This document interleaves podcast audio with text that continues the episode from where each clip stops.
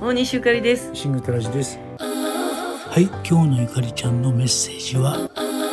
えー、皆さんには自分の引き出しありはりますか？自分の引き出しってねあの心の宝庫っていう言い方をマーフィーはしていてね私は自分の引き出しって訳してるんですがあの願っていることそしてこれしたあれしたいって欲望を持つことこういうことを心の中に潜在意識としてあると素晴らしいよねっていう話なんですね。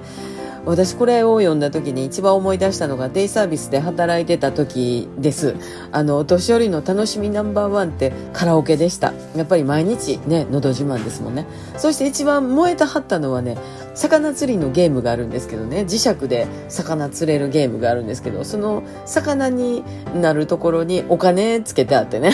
私は1万円釣ったとか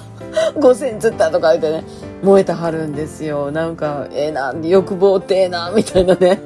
いくつになったってお金欲しいってこれええやんかって思いましたですね。そして何より感情が出たはったのは食事ですね。朝の体操の後で必ず今日はどんなおかずですよってお昼のメニューをね発表があるんですけども。まあある日は野菜と魚を炊いたこんな感じでカレーの煮付けでって言ったらはーいってなるんですけど。はい今日のおかずはとんかつですって言ったらうえーってなるんですね。もう肉大好きやもん。とんかつ大好きやからね。お年寄りの人ってね。まあ本当にあのこの人の欲っていうのは長生きの秘訣やなって思うんですね。私たちはやっぱりまあ今は老人というくくりには私はまだ入ってないかもしれないけどいつか老人になるんやと。でその時に自分の、えー、引き出しの中にどのぐらい欲しいものとか食べたいものとかねお金とかも入れとけんのかなみたいなやっぱり、えー、あれしたいこれが欲しいっていう人々の欲というのも一つのなんか、えー、宝物やと。美しいものかどうかは別としてですねあの持つという力強いこう心はやっぱりなんか生きていく糧かなって思ったりしますよね。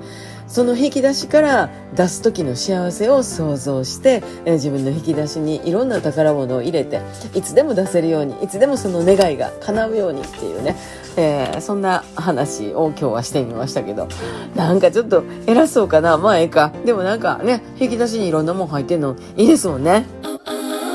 はい、えー、今食事の話が出ましたけどやっぱりこう何かを食べたいとか美味しく食べるっていうのは本当嬉しいことですよね。やはり健康でないと何かを食べたいとかもちろん美味しく食べることもできないし健康が一番ですねってことですね。大西ゆかりとシングトラジでした